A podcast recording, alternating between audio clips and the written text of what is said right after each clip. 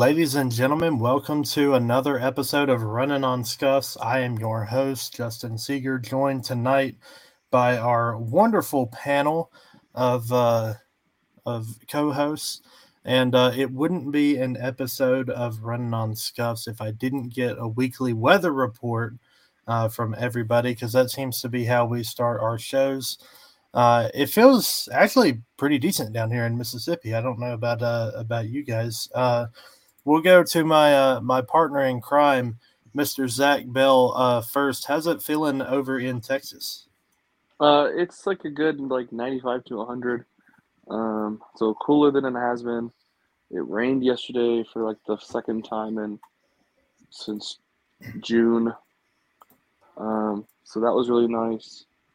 Uh, but we're finally moving towards the fall. You know, when Starbucks brings up the pumpkin spice, it gets nice. Yeah, pumpkin spice is back for those who uh, for those who uh, appreciate that lifestyle. Uh, I can't say that I I'm one that that partakes in the pumpkin spice myself. Uh, Zach Williams, uh, we're one Floridian short. Did uh did Idalia uh, sweep Dan away, or or what happened there? It must have, or he's down at Disney hanging out like he likes to do. Uh, yeah. After the hurricane, though, it's it's been uh, pretty hot here. You know, I I had to work today, unfortunately, for Labor Day because I work in a restaurant, and I was hoping it would rain all day, but it did not.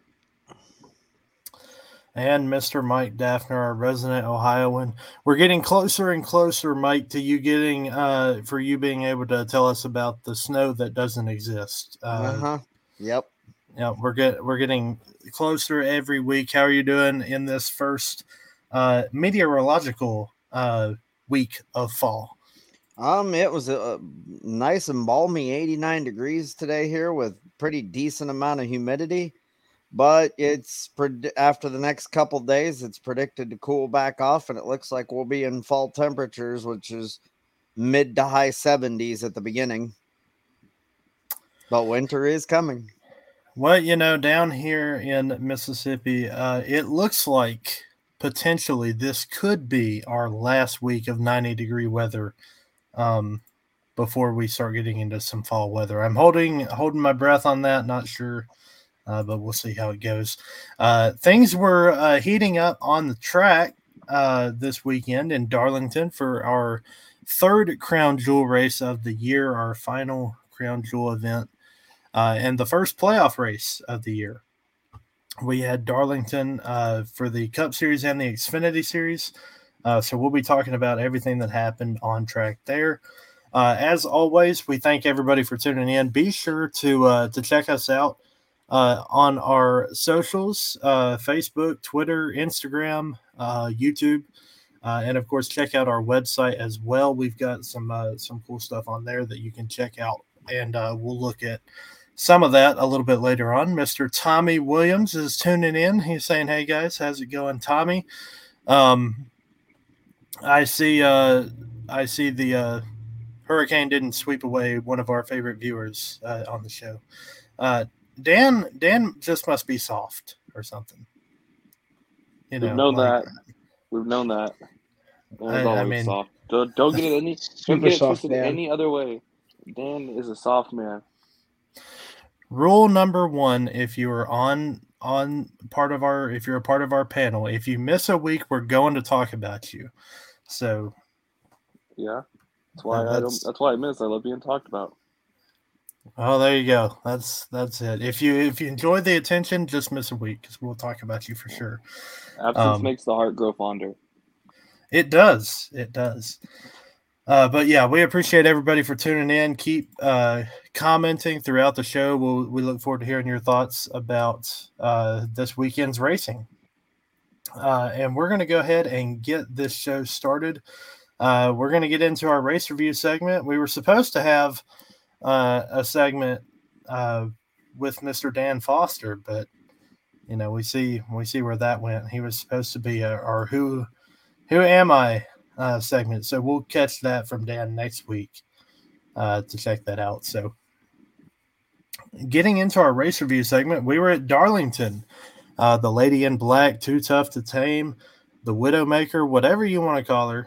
uh, we were at Darlington for the Southern 500, one of the crown jewel races of NASCAR, and uh, it was the first playoff race for the 16 Cup hopefuls who uh, were hoping to make it uh, into the uh, round of 12, and one driver locked his way in to the to the round of 12.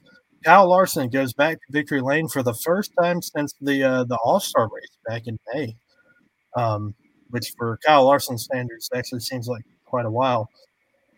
Um, Kyle Larson back in victory lane, great way to open up the playoffs for him. Uh, ultimately, uh, Zach Bell, I want I got to give your driver uh, credit where credit is due. Uh, Denny Hamlin pretty well dominated a large portion of that race, and then uh, a loose wheel uh, got him back late in the race. But Denny Hamlin was able to win stage one and two. Um, he kind of led the charge for a, a Toyota dominated day. What were your thoughts on it? Um, I mean, it was fantastic to see Denny up front. I know that Zach Williams is a hater, and he's going to point out that he finished 24th. Uh, but I don't think any of us have very many concerns about the round of 16 for Denny Hamlin, um, as evidence of last week's show. So I think you know the the playoff points are going to be more important than anything else here in this first round for him to get. You know, getting getting the stage win here at Darlington, he should have won this race. Um, and a loose wheel, whether he felt it or what exactly happened, we don't know.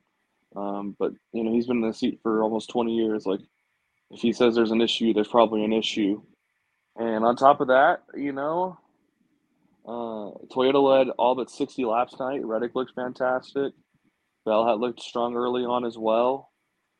Um, you know, Martin Truex never really quite found the quite found the pace that the other three Gibbs or the other two had the other two up front and Reddick had. But when you have a cushion like he did, it's uh, all good. And um, you know, Larson. Let me say this: Kyle Larson was not an undeserving winner. I think anytime the top like three to five fastest, one of the three to five fastest cars wins the race, then uh, like it pretty much plays out how it's supposed to. Overall, and Larson definitely fits that for sure. And um, it's a good. It was a good week for Denny Hamlin, a good week for Kyle Larson. Several other drivers had a fantastic night too. Yeah, uh, look, I'm going to uh, to throw out an interesting fact uh, that I saw floating around the uh, the NASCAR Twitterverse uh, throughout uh, today. Um, you might not guess this, but Denny Hamlin, uh, he set the most uh, laps uh, as the he had the most fastest laps throughout the race.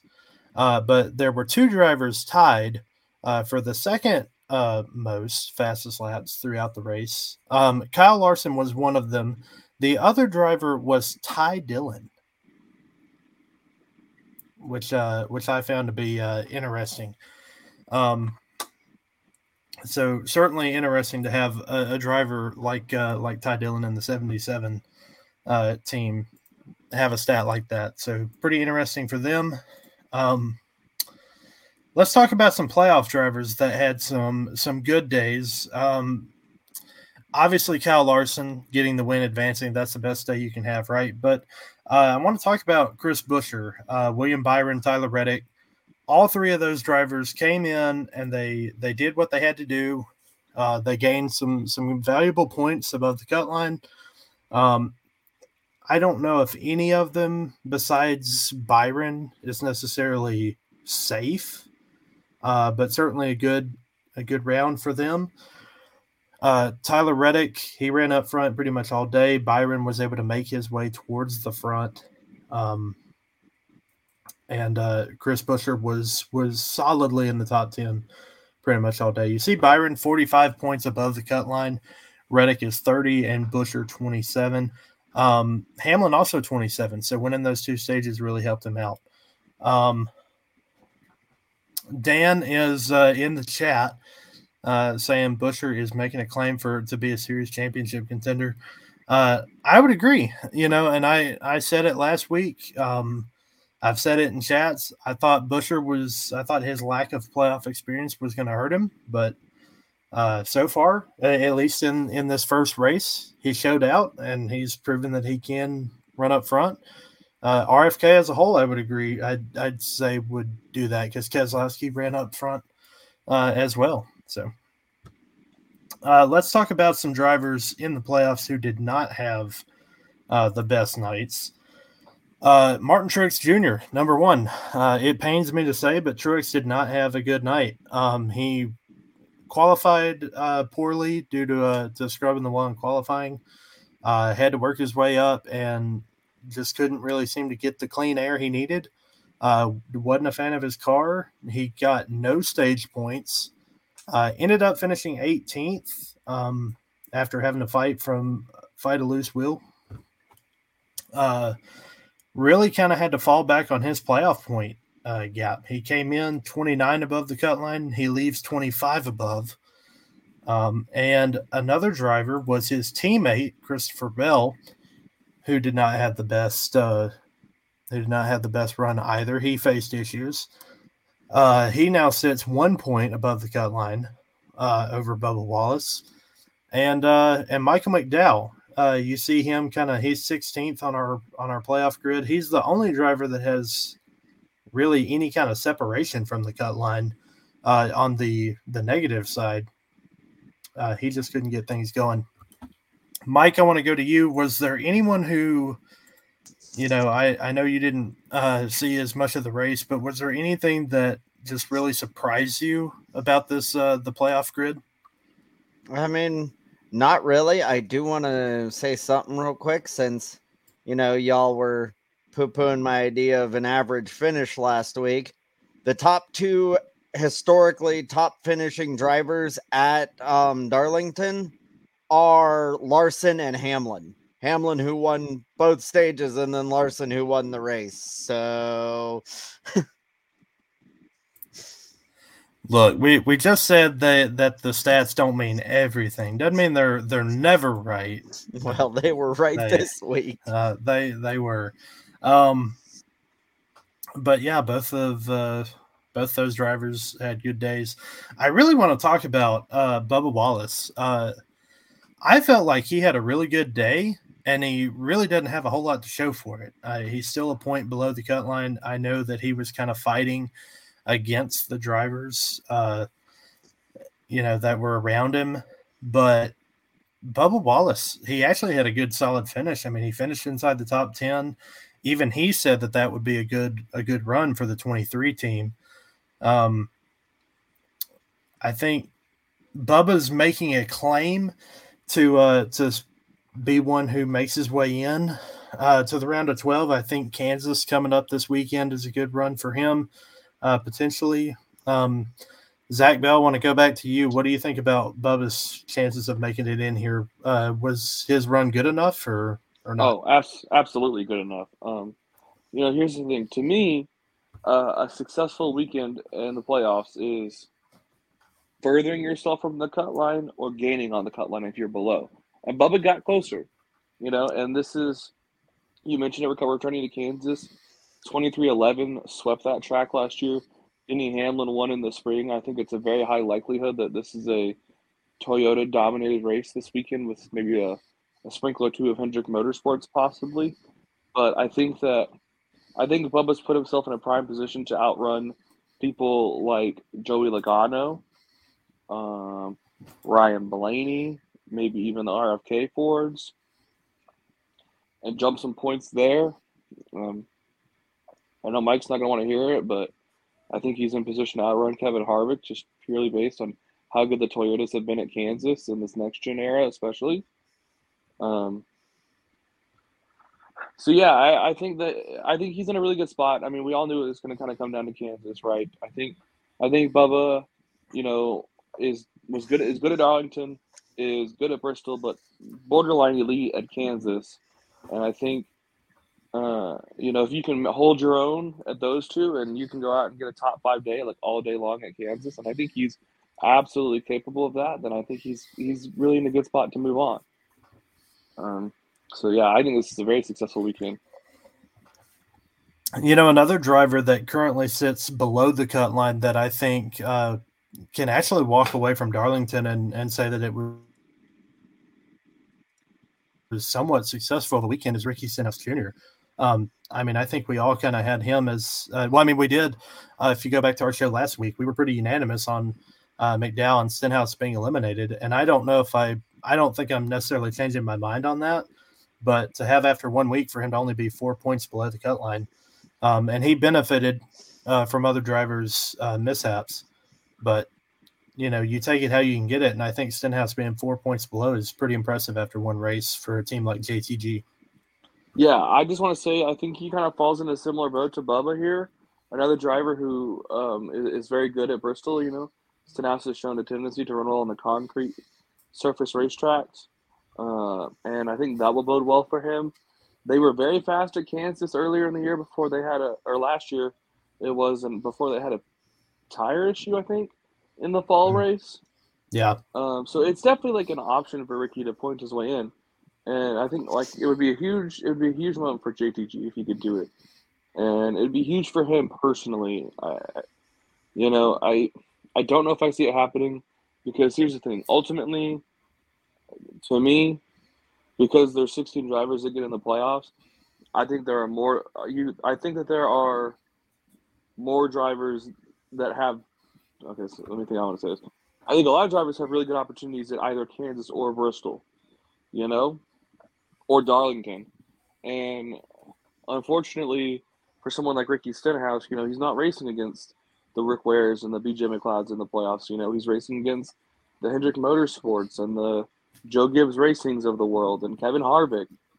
And simply put, like when you're in when you're up in that upper class, you know, being good sometimes isn't quite frankly good enough, you know? And it's unfortunate to say because a season like his and the way he's, you know, been top 16 in points all season long, he would have been a playoff driver without winning the Daytona 500. Um, should be rewarded even more than it's probably going to be. Yeah. Yeah, I, I, would agree with that. Um, it's interesting as we look. Uh, there were drivers, obviously, who swapped uh, positions uh, throughout the top 16, but the 12 drivers who were above the cut line coming into Darlington are currently the 12 who sit still above the cut line uh, coming out of Darlington. Uh, although that cut line is getting a lot tighter uh, for some, so we'll see how how that goes as we head into Kansas. Um, this is one of the more, uh, I, I, guess, mundane rounds uh, to start off the playoffs. Uh, Darlington is certainly nothing to to slouch about, uh, and neither is Bristol. Uh, but it's we don't tend to think of the round of 16 as chaotic as something like uh, the round of 12 with the Roval and Talladega. Um, but certainly one where you can find yourself in a tough spot uh, if you're not. Respectfully, Justin, I disagree. Um, you know, last year we had three non-playoff drivers sweep the round, so I do think that the possibility is there um, for this to be around with some chaos. And I think that you know, I mean, Darlington's a track where it's a long race, it's a hot night. You know, it's right at the end of the summer. A lot of mistakes can be made throughout the night at Darlington. Um, Kansas, we saw some tire issues there, you know, last year in the fall race. Um, and quite frankly, I mean, uh, you know, I think we could see it again just because of the loads and how fast they go there. I definitely think it's a concern again.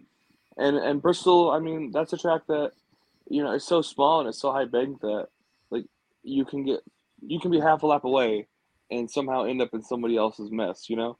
So I do think that the that they actually this round actually rewards itself to chaos, uh, lends itself to chaos at times, but you know, I, I think the difference in why you say that is because of how large the playoff field is.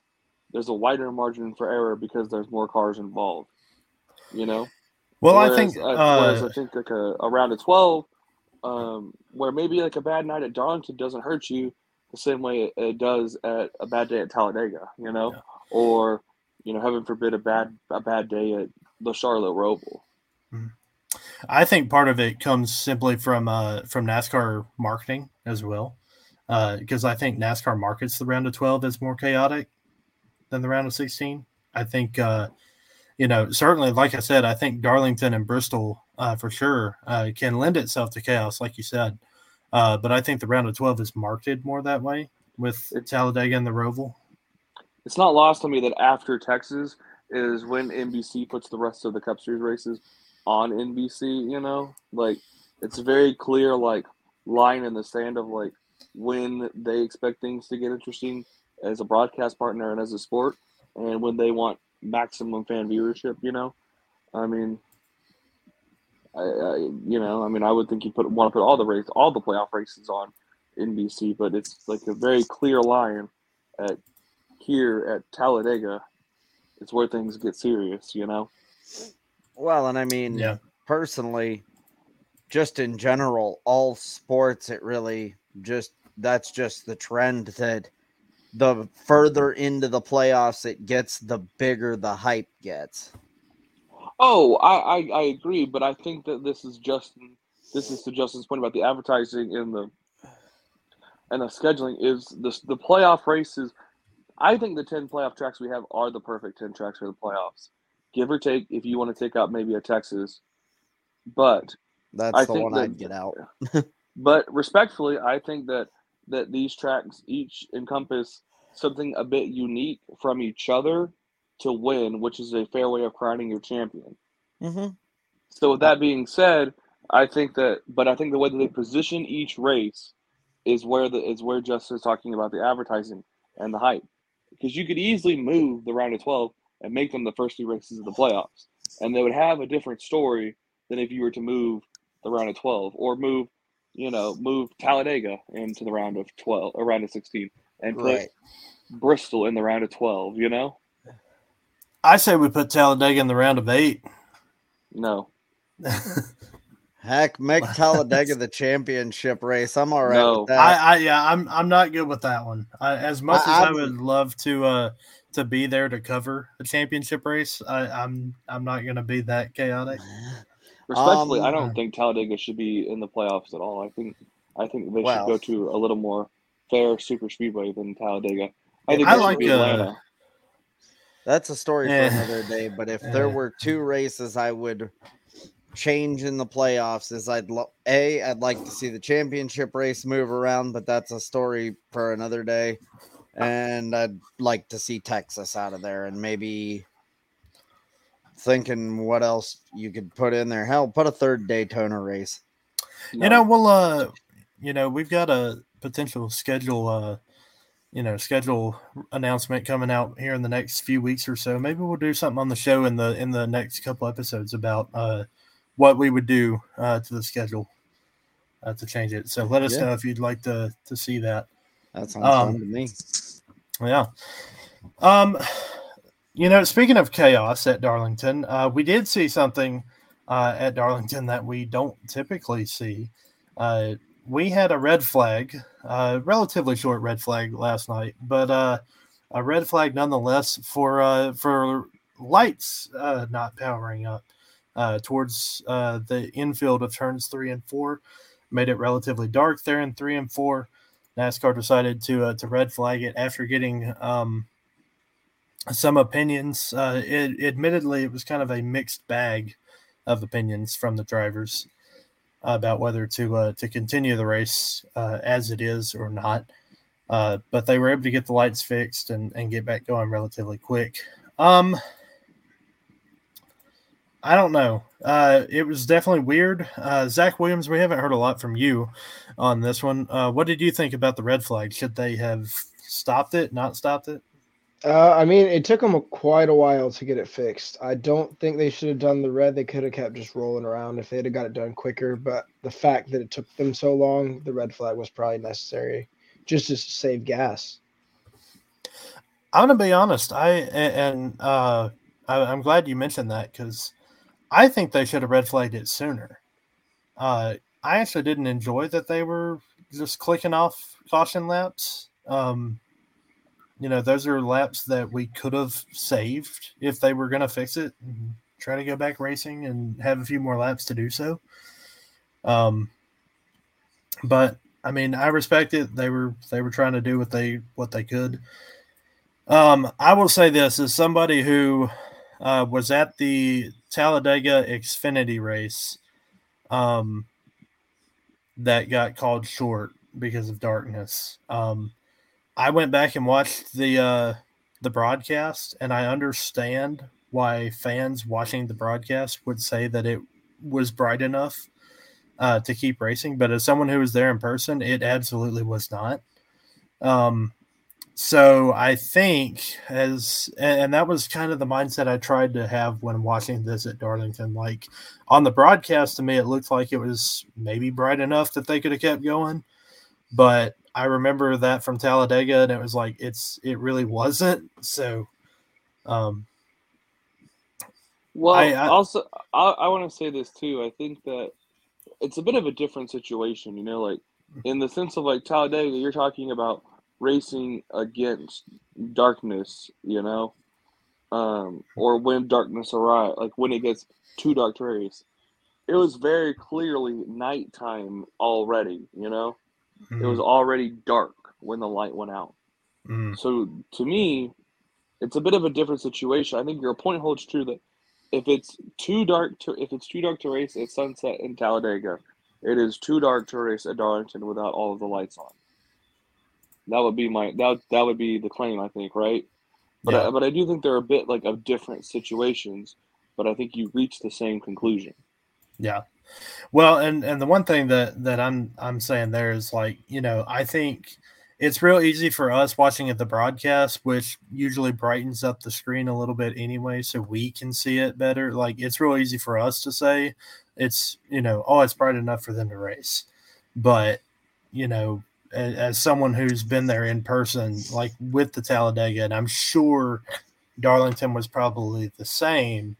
It's one of those like no, it, it probably was too dark to to race there.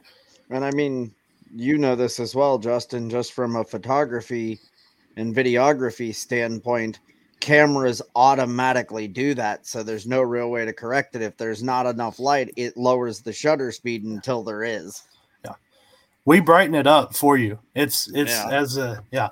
We we do it for you so that you can have a better viewing pleasure from home.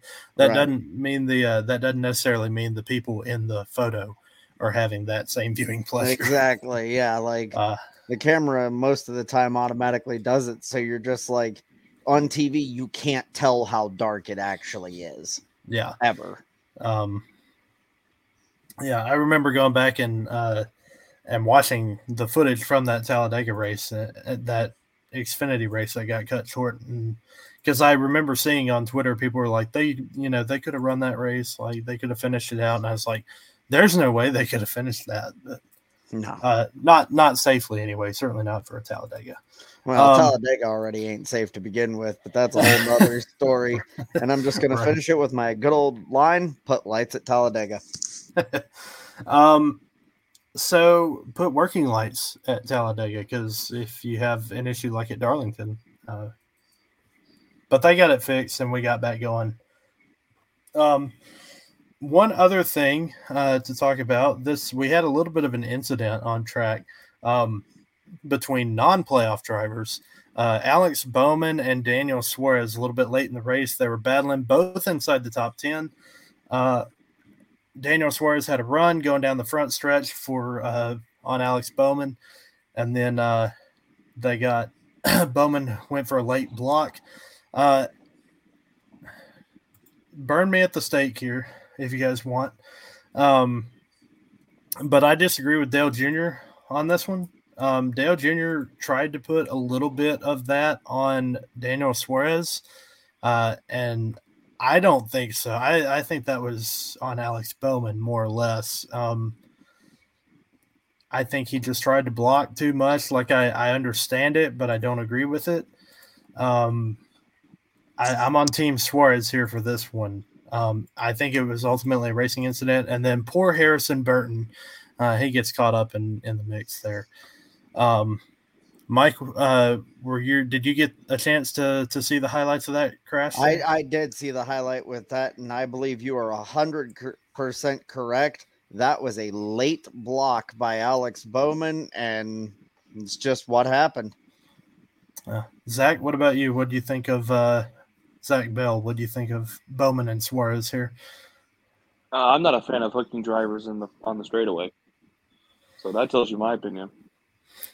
So, so you're on uh, Alex Bowman's side here, or uh, yeah. I, I, I just I, don't. actually, I, I w- I mean- wouldn't say I'm on Alex Bowman's side. I don't want to be like a Fincy Finsterton, but like, okay, I understand it's a late block, but like, and he shouldn't have thrown the late block. But like, do you need to hook him? Like, do you need to hook him on the straightaway? I don't like, really feel like he did hook to go. That, that's how that's how I feel on this one. It's like Bowman shouldn't have thrown the late block, but Suarez didn't have to run straight through him like that. I don't really Yeah. feel like he did. I feel like it was more like Suarez didn't turn left to to hook Bowman into the outside wall. I mean, it was one of those I mean, No, he he, he just pushed on the rear corner of the car where he could push him into the wall. Bowman Yeah. came across his nose. It was Yeah. I right, mean, but then if you watch it, Suarez keeps going and hits him in the rear rear corner of the vehicle. I think it was yeah on the left rear and pushes. I think at that wall. point the cars were already hooked. I don't think there was much Suarez could do on that one personally. I mean, I, I don't know. When I look at Travis Mack's comments and tweets after the race, um, to me, it sounds like that Suarez intended to hook him. Personally, I don't know. You I don't. I don't really take I mean- Travis. I mean, I think Travis Mack was frustrated, but I don't really think. I. I, I mean, I want to address his comments more than anything else. Let me tell you, Travis Mack, you are an effed up person for what you tweeted about Alex Bowman, saying that you need to check this man for a concussion after the accident. Are you crazy? That is the most classless thing I have seen done in the sport in a long time. Like from someone who's not involved in the accident. You know? checking him for a concussion. The man missed races last year for a concussion, and Kurt Busch's career is completely gone because of a concussion. So let me tell you, Travis Mack, shut the hell up. And I mean, get your I- driver get your driver under control. You know, and, and think, you know, think before you speak to the media, or better yet, he didn't even speak to me. He put it on Twitter hours after the race just a completely classless, classless, tasteless tweet, in my opinion. Um, I'll agree with that. so Yeah, I- I, I, I- just want can to, I just with wanted to, I just wanted to bring that up on the show. Like, I do not want him to, I do not want his comments to not be forgotten or brought up. Mhm. And you know, I- I would never wish injury on a driver, but I'm telling you right now, if something were to ever happen to Daniel Suarez in this next gen car, and he has a concussion, he, he, he is going to be getting the one who's going to get the screenshots of that tweet, and those receipts are going to be paid if that happens. I hope it doesn't. Not for him. Not I like Daniel. You know, not an amigo, but like I'm a, I'm a homigo. You know, like I'm a homie amigo. Yeah, I. But, Uh, uh, I agree. I just want to. I just want to bring that up. I don't know if it Mhm. was in your thoughts to bring it up or not, but I wanted to drag Yeah. Travis back across for this one. Yeah. Uh, look, I, I agree with you. I'm I'm on Suarez's side as far as the on track incident goes. I think Bowman came across his nose and oh, you know more or less wrecked himself. Uh, but uh, I I don't think there's any place for that. There's a certain point where things go over the line. Um, we try to uh, you know we try to stay back from that. Uh, you know, even here on the show, you know, there's there's a uh, Mike, oddly enough, you and I were talking about this, uh, and Zach, uh, we were talking about this earlier in a in a group chat. Um, there are ways to disagree with someone and still be respectful about it, um, and I think you know bringing something up like that uh, is unprofessional. Um, so definitely, I, I agree. Uh, Travis Mack should not have have made the comments that he made uh, for that, but uh, nonetheless, uh, we'll see what comes out of that. Um, again, the driver, uh, honestly, I feel like the driver I feel the worst for in that incident was Harrison Burton because he was just driving along, not doing anything. Uh, for the for the 21 car, actually not having a horrible night, and and he just gets taken out with it. That's the story of Harrison Burton's Cup career, right? Like, if he's running well, something bad happens. If he's not running well, it's already bad. Yeah. Um, speaking of some non-playoff drivers, though, I do want to. I didn't put this on our script, but I do want to give a couple shout outs to some non-playoff drivers who did uh, who did run well. Uh, first and foremost, Carson Hocevar. Um, ran inside the top twenty pretty much all night for the uh, for the LMC forty two. Uh, Erik Jones, he got a top 10 and was running up uh, inside the top three at one point during the race. So, uh, of course, we know Erik Jones is good uh, at Darlington, especially in the Southern 500. Uh, but Hocevar in his second cup start, able to get a, a, top 20 run for his team. obviously, Chase Elliott, it's kind of weird to talk about Chase Elliott in a non playoff format, but he ran pretty well tonight, all things considered. Uh, so a good run for for them. Uh, but just wanted to give them a, a, shout out there, and of course, Ty Dillon uh, setting the the second uh, most uh, fastest laps in the race. So good job for for those non playoff drivers. Uh, we did have one other race this weekend, the Xfinity Series. Denny Hamlin kind of a he kind of runs typically uh, the Darlington Xfinity races. Um, at least the, for the Southern 500 weekend. And uh, he earned his sixth Darlington win in the Xfinity Series uh, Saturday, uh, and was he looked really good uh, throughout that race. Uh, Denny Hamlin claims again uh, his sixth trophy in the Xfinity Series at Darlington. Austin Hill and John Hunter Nemechek kind of separated themselves as championship favorites, which I mean they have all season uh, more or less, but they really uh, have kind of separated themselves from everyone else uh, as favorites for the championship. Uh, John Hunter Nemechek getting the wins in both stage one and two, so adding to his playoff point total. Austin Hill still holds on to the uh, to the regular season championship lead so far, so we'll see. Uh, so we'll see how that goes. Uh, Dan commented about the uh, about the Suarez incident. Said uh, one block is fine, but two is not. I wish there was a better angle to see if it was a legit block or Suarez's front bumper uh, somehow sticking. Yeah, um, I don't know if I'm willing to go out and say that uh, that Suarez just right hooked Bowman. Um, if he did, then I would be on the uh, on the train of let's uh, suspend Suarez for a race and be consistent. But um, but I, I don't necessarily know if that's what happened. Um, but we'll we'll see if there's anything that comes out of that. Um, going back to the Xfinity series here, though, uh, one point, and you guys will see that here. Um, one point, one race left uh, for Herbst and Kligerman. One point separates the two for that final spot in the Xfinity Series playoffs. Uh, and anyone else behind them uh, if you want to be in, you got to win it at Kansas. Um, we had a few drivers uh, lock themselves in on points. Sheldon Creed locked his uh, locked himself in on points, uh, as well as uh, Josh Berry. He was uh, he was pretty close to being locked in anyway. Uh, Daniel Hemric, all he really has to do is start uh, the race in Kansas, and he'll be locked in as well. So it really comes down to Herbst and Kligerman for that one spot, and it couldn't get much closer than this one point. Zach Bell, I, I see you smiling over there. Uh, is it you the ninety? Is it the ninety-eight or the forty-eight who gets that last spot? Forty-eight, all the damn way. Listen, well, this this this would not even be as close as it was if Sam Mayer did not completely drive through Parker Kligerman there at the end of the race. Um, but you know what? it's all good, man. Parker Parker's a beast. He's he's so great at elevating equipment. You know, I, I really feel like the way I could talk about Parker Kligerman is pretty similar to how I talk about AJ Allmendinger, and I see them in very similar lights. Um, but you know, Parker, listen, honestly, you know, if Parker just runs inside the top ten all day, Riley Herbst is going to take himself out. This guy, you know, has zero ability for anything really. Um, I mean, I don't know what else to say, Justin. Like, I don't want to be too mean to the kid. I mean, don't want to be too mean to the guy, whatever. But what about Riley Herbst's career has like shown you that he is he is prepared to make the playoffs in this tight of a battle? Let me let me put it like that. Where has he shown the ability to do this? It's uh no no no Dan no Dan. It's not you think, you know, because I know.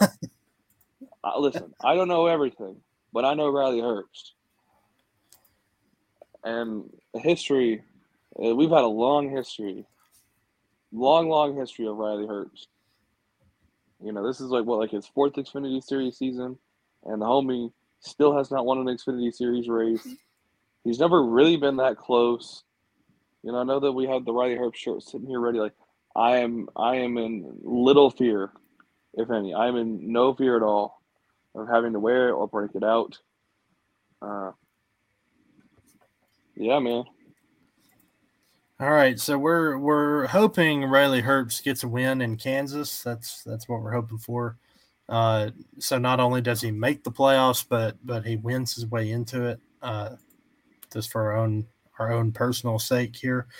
No, Um, we don't. Team Herbst. You you might not, Zach, but the rest of us are, are greatly looking forward to it. Uh, Dan's on your side though, because he thinks Kligerman will get in.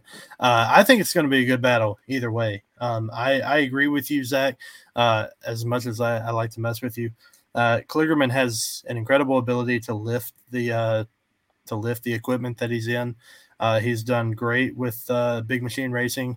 Uh, I'm glad that we're going to see him in that 48 next year. Um, because I think having another year under their belt will really help them out. Uh, but there's still a chance for them to get into the playoffs this year, and we're going to see what they can do with that.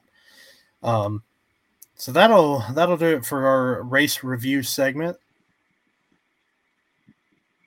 uh, this weekend. Uh, we'll talk about uh, the upcoming races uh, here in just a little bit. Before we do that, we got a couple stories we've got to talk talk about uh, on our scuff stories.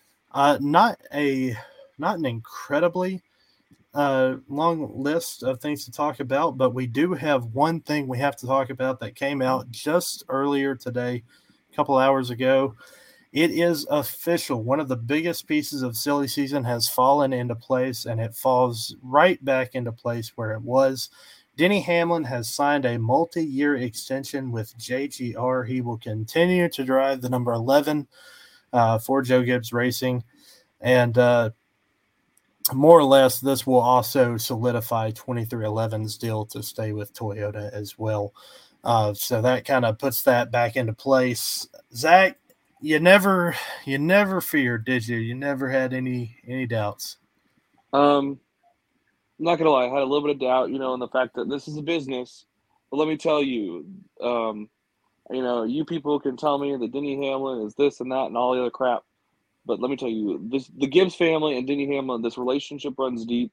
It is a relationship unlike any other in the garage. You know, like like I told you, I'm telling you guys, like when when JD and Coy, you know, knowing that they both passed away, like Denny Hamlin is is a part of the future of Joe Gibbs Racing, and the future that Joe will not be a part of. You know, somehow, some way, like this is, you know, and, and um, clearly, you know, Denny said it on his podcast. You know, his parents, you know, raised him right. You know, raised him well, promoted his racing career, and then when the 2006 Daytona 500 rolls around, there's a picture of of JD and Denny, and in the fore in the foreground, there's his, his dad's out there. Like it was from that moment on that Denny Hamlin became a member of the Gibbs family, and not just the racing family, but the family family. And uh, you know, you hold on to family tight. Um, I'm excited. You know, this is the place where I want Denny Hamlin's career to end. You know, I, I am already of the belief he is the best to ever put it on for Joe Gibbs Racing. Uh, that's a fact to me. That is without a question. Um, and this only solidifies him the time to prove it to the rest of the world that he is the best to ever suit up for Joe Gibbs Racing. And he will forever be uh, a pillar of this company. You know, I think uh, one of you know obviously Denny Hamlin's a Hall of Fame uh, caliber driver, first ballot Hall of Famer, one of the best in the sport. Um, you guys can come at me uh, uh, with the hate in the comments if you want. It's just a fact. He is, um, even without a championship, he is one of the best NASCAR drivers we've had. Um, but I think one of the best parts of this deal is actually keeping 23XI uh, around. Well- uh, they've Toyota has invested into them as being a uh, you know kind of their their goal of expanding. I know we've got Legacy Motor Club coming over, but even uh, you know Dave Wilson of uh, of Toyota says that you know Legacy Motor Club is not currently uh, being slated to have the same uh, equipment that 23XI gets. Um, so, you know, I think they've invested a lot into 23XI. I think having both them and Denny Hamlin back on on the team is is really good for them. Yeah, and and, and this to say too about Denny Hamlin, like I understand he is now officially the least popular driver in the sport. Like you can watch it in driver intros, you can hear it, you you already know. Um, but I remind you folks this too as well.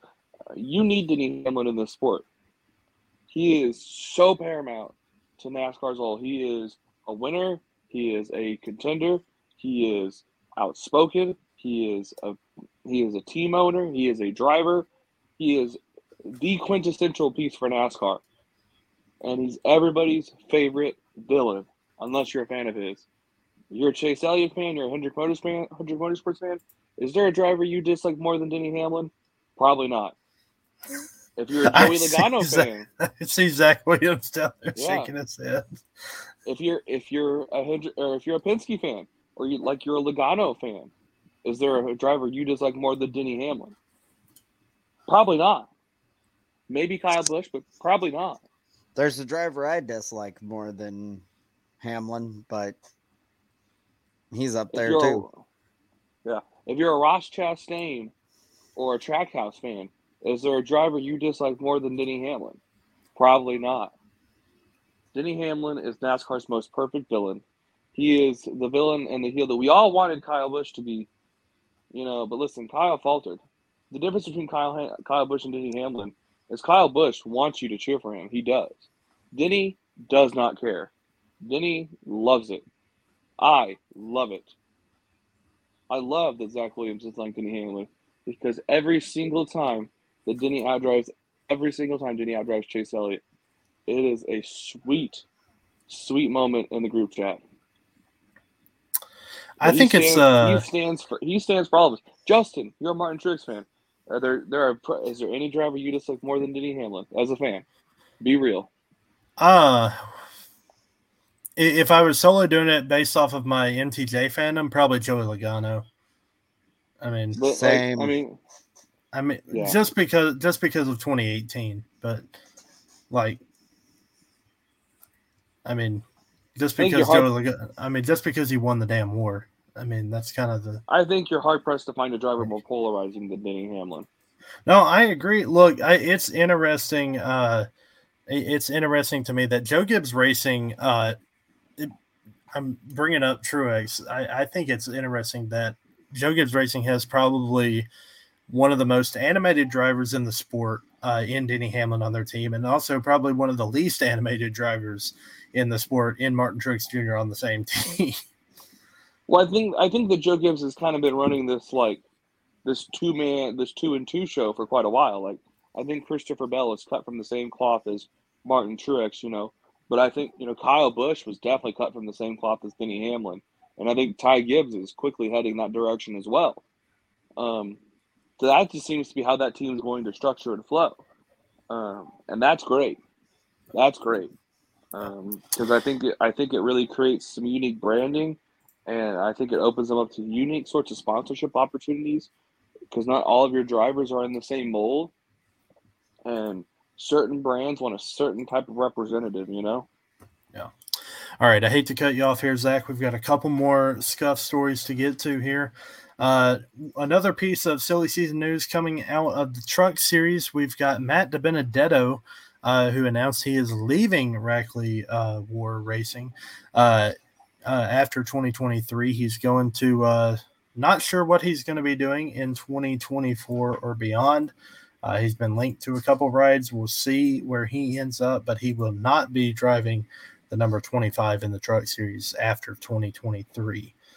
Uh, and another piece of truck series information Ty Majeski, we saw this coming. He has uh, been given an L2 penalty uh, for wheel assembly violation in the truck series. Um, I, let, us be completely honest here before we dive into this. And I don't, we, we're running low on time, so I don't want to spend too much on this, but I want to to focus on it a little bit. an L2 penalty is the worst penalty you can get in uh, in the truck series. Uh, they do not have an L3 in the in the truck series. Um, let's be honest here. Um, The penalty sucks. It's the pe- the penalty does nothing for Ty Majeski, really. Uh, the he was given the penalty for a wheel assembly violation. Uh, like I said, he's lost seventy five uh, points, uh, regular points. Which guess what doesn't matter because he's already got the win uh, to move on to the next round. Uh, he lost five playoff points, which basically just means as far as playoff points wise, he didn't get the win. Uh, but he's still moving on to the next round. He's already locked in, uh, and when he starts the round of uh, the round of eight, he will be in the exact same position he was starting the round of ten. Um, and he did get a uh, his team did get a twenty five thousand dollar fine and a four race crew chief suspension, which means if the ninety eight happens to make it to the final four in Phoenix, he will have his crew chief back for that uh, for that race in Phoenix. Um, so I've I've never seen a penalty. Uh, I've never seen a penalty be this bad and mean pretty much nothing uh, for a team before. Um, that was it was just crazy to to see. um, yeah, I Matt Nicholson commenting uh, a loophole got it just got exposed with the Majeski penalty. Uh, win a race, try something, and have nothing to lose. um, That's right, man. Matt's right. Listen, if I'm any of these truck series guys that like are like fringe on points, you know, like I'm the Carson Hocevars of the world, I'm pulling this and I'm getting myself to Phoenix. No doubt about it. I mean, this is embarrassing. Like, this is if the Articles of Confederation were to come back and to have governed the NASCAR Truck Series. They can't do anything. This is crazy. Are you kidding me? Like, does anybody even think Ty Majeski's not going to make the round of eight or the round of the championship round? Like, he's he's pretty much a lock, right? he's certainly looking to be in a good position. Yeah. He won Bristol last year, if I'm I not mistaken. So he can go back and win that race. He ran well at, at Homestead. I mean, this is incredible. They might as well have done nothing. They might as well have done nothing. I mean, the five playoff points. Ooh, big whoop de doo. Still starting the next round above the cut line. And the Yeah. 75 points, who cares? Nobody, this does not even carry over to the next round. If this carried over to the next round and you started 75 points in the hole, that should be the right penalty. Put him 75 in the hole. Make the man have to win a race to advance. But no. Oh, Yeah. I mean, uh, this happened uh, just at the right time uh, for the for for Ty to the to the point where it really it doesn't matter. It seemed to matter at all. Uh, like I said, I didn't want to spend a whole lot of time on that, but I, I we had to address that. Um, one last piece of information going back to Joe Gibbs Racing. Uh, we're uh, we saw it at Darlington uh, this past week, uh, and we'll see it throughout the playoffs. JGR has swapped the pit crews uh, for Christopher Bell and Ty Gibbs, uh, hoping to give Christopher Bell a little bit more of an advantage on pit road to help him out throughout the playoffs. So uh, we'll see if that works um, to a point.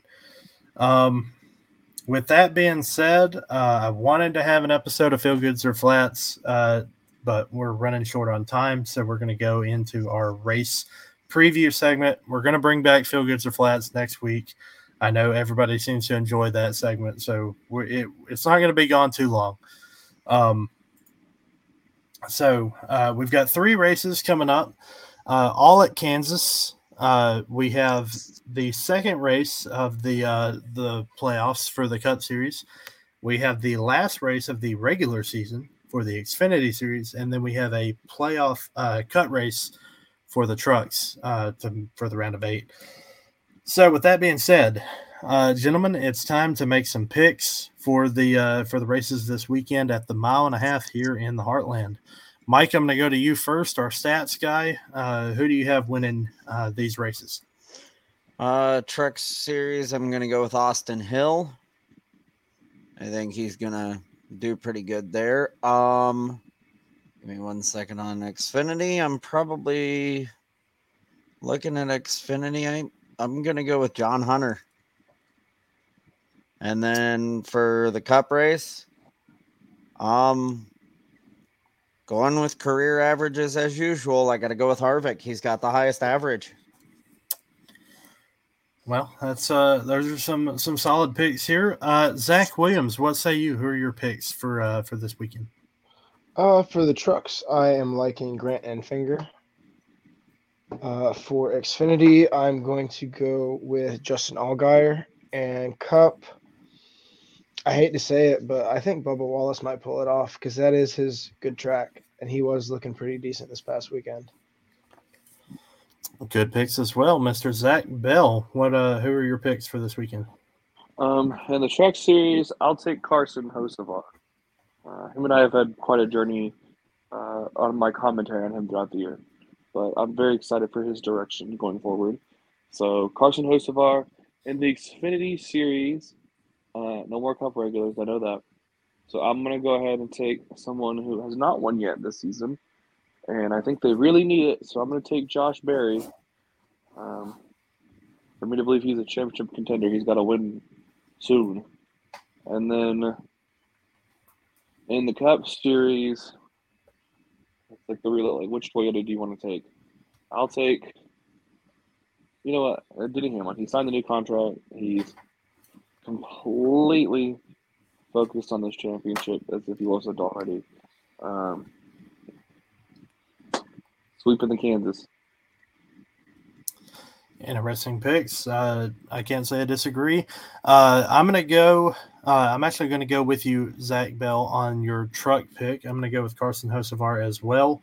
Um, for Xfinity, I'm. You know what? I'm going to say it. Uh, Riley Herbst, Parker Kligerman. Neither one of you are making it. I'm going to go with Brandon Jones. He's going to win it at Kansas, and somehow get uh, those four junior motorsports cars into the playoffs. Uh, and then for Cup Series, uh, I gotta agree with you, Zach Williams. Uh, I'm gonna go with Bubba. I mean, he is. I there's a reason that I had him in the round of 12 uh, in the playoff prediction show last week, and I said it. It was one word. It was Kansas, uh, and I think he's going to show out at Kansas as well uh, this weekend. So, those are my picks. Be sure to uh, to let us know what your picks are going into this uh, race weekend. We look forward to seeing those. Uh, Zach Williams, you've got a fantasy update, which I'm pretty sure you're excited to give us uh, this week.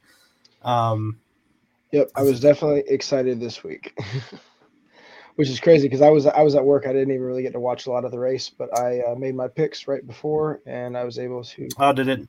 Did it not update? I'm just. Did it not? I thought I Hold on, updated let, me, it. let, me, Uh, let me double check. Give me a second. I thought I did. Perhaps I typed it out and I forgot to publish it. Uh, it's it's quite possible. Nope. No, it's, it's it's up I just had I just had I just had to refresh the page.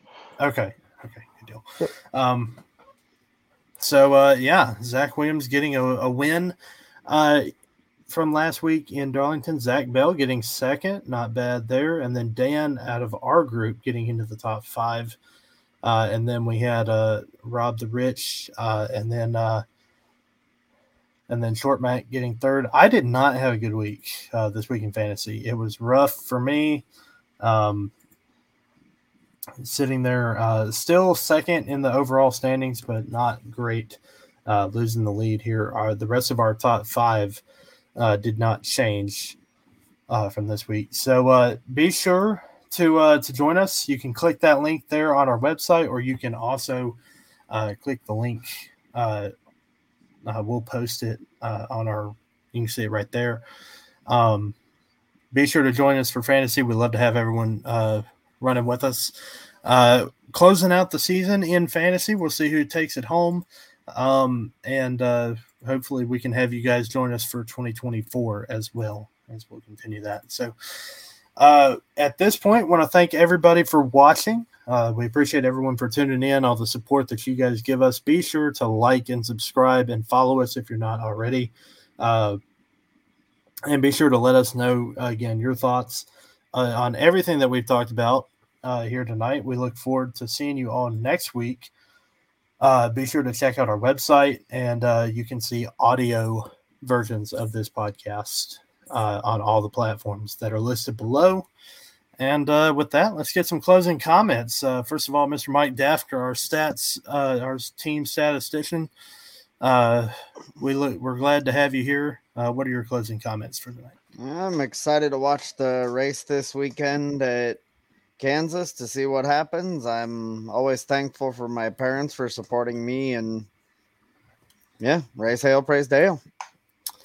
Can't get much better than that. Zach Williams, our lone Floridian on the show tonight. We've seen Dan in the comments, but uh, only one that we get to actually see tonight. Uh, Zach Williams, uh, do you? What are your closing comments for tonight? Uh, just as the lone Florida man, I had to wear my floral print uh, Chase Elliott hat. But uh, no, it was a good show tonight, hanging out with you guys as always on Monday nights. Uh, you know, I'm, I'm really excited for the next couple weeks because I actually got the news uh, a couple days ago. My friend Joe has an extra ticket to Bristol, so I'm going to be driving up to Bristol to go to that race.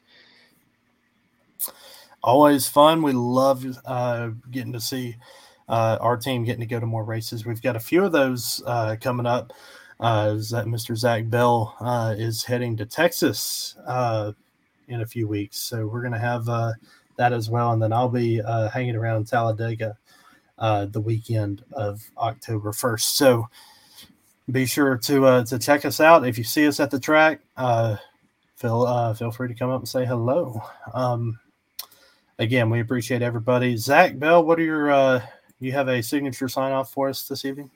Yeah, I do. Uh, of course, I want to thank my parents for supporting my racing addiction and all the time and effort it takes to put into that.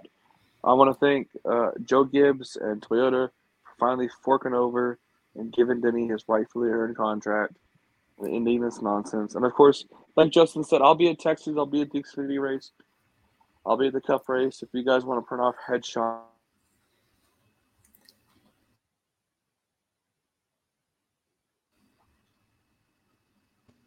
I think he froze at the most opportune moment. It, I froze. I think he did.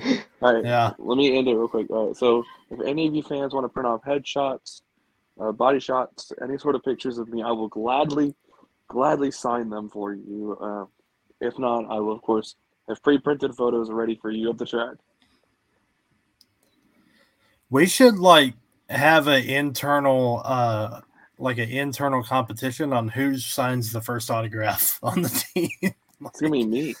Zach's gonna sign them and just hand them out. They're not gonna ask for him. He's just gonna be like, "Here, have an autograph." yeah, we, we have to establish we have, we have to establish some rules for that. See, I don't, I Uh-huh. don't know about that because all I gotta do is drive about an hour and ten minutes east, and I'm pretty sure I can get a Logan or Peyton to request an autograph pretty easily. So That I don't know. count. They're Can- they're can- not. can- gonna- Can Dan They ask not- for my autograph? Does that count? No. Now hold hold on a minute. No. If- they if- are if- not on the show, therefore they are considered fans. Therefore, it's legit. Oh, I can go down. If you're if you're going by that, Mike, I can walk up the hallway and get Mama Seeger to ask for an autograph. That's true. Exactly. like- That's the it's side. I not go downstairs and get my dad to sign one. like- yeah, it's- Be like, "Hey, I need- I need You're laughing. yeah, that's yeah, that that's not gonna be that that hard. We we gotta establish some ground rules for this.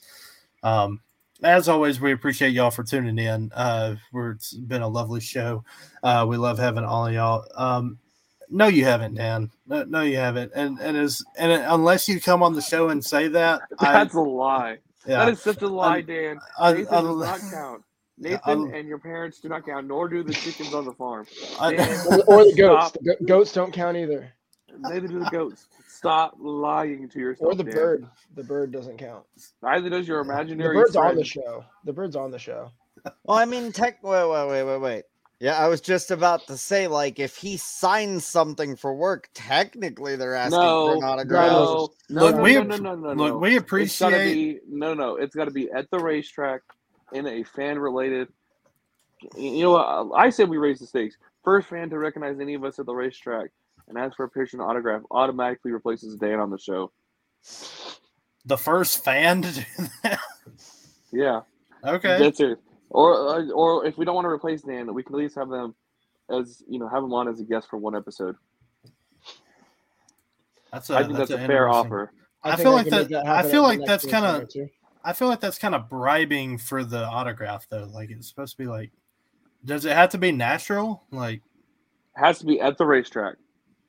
so The like, condition. so Zach Williams can't just like go up and be like, "Hey, can you ask me for my autograph and I'll let you on my show?" Like, okay, Has to be I, I, I can be like, hey, check out my someone who- podcast.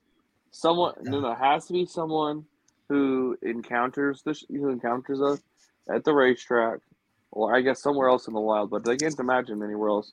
Anybody else would get found outside of the racetrack.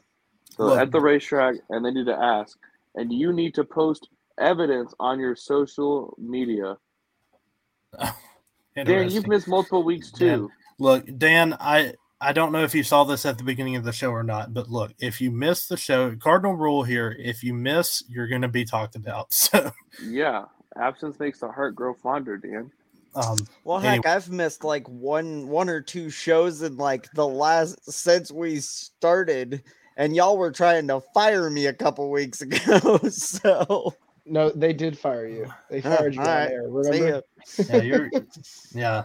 I, anyways, Listen, everybody's replaceable oh, there goes Mike. Except for everybody's replaceable except for Zach Williams. He is the most important member of the team because he's the producer. Yeah, he's the one that Uh, keeps. He's I- the one that keeps those comments coming in. So, I want zero parts of his job. Let me tell you, we all remember the time I produced an episode, and it was rough. That's the whole reason why we Zach Williams I- even joined. That's what I. That's what I messaged you guys. I ain't even willing to give it a shot. Like I'm just like, nope. I know that's gonna be a disaster. I've got too much ADHD for this. Let's just not. Well, it's me or. Dan, and Dan runs on a Florida man brain. You know, Florida man brain. Dan's Dan can only go like so many. now wait a minute. Zach Williams is also I got. on. A, I got a Florida man about to brain too. that. Right, but here's the difference. Like Zach's primary focus is producing the show. He is like 100% of the time producer, 25% of the time commenter. You know what I mean? Yeah, yeah. Dan could not handle 100% producer and anything close to more than like 25 or 30% the show. Like Justin, you know, it's a hard job to host Yeah. the show and produce. It it is hard. Anyone who thinks it's easy, like just try it. It's it's It's I mean, it's harder to produce than host in my yeah. opinion. But it is hard to do any of them. It's really easy to be Mike and I. we we I, it. I, appreciate. I, pre- I appreciate you guys, and uh, it makes me feel good. I mean, I we just- just, sit here, look pretty, and talk about NASCAR. Like that's pretty much yeah. it. yeah, I put on my makeup one brush at a time. I just sit here and stroke. I just sit here and stroke the beard and go, hmm, interesting, and that's pretty much it. Interesting. right. Zach has once again picked Denny Hamlin. All right. Well, we're going to close this show out. We uh we appreciate everybody for tuning in, and we appreciate all of our our all of our talents, uh, even you, Dan, uh, for coming on and being a part of the show. Um. So, uh, with that being said, we'll see you guys next week, uh, same time on Monday night, and we will see you guys next week to talk about what happens in Kansas.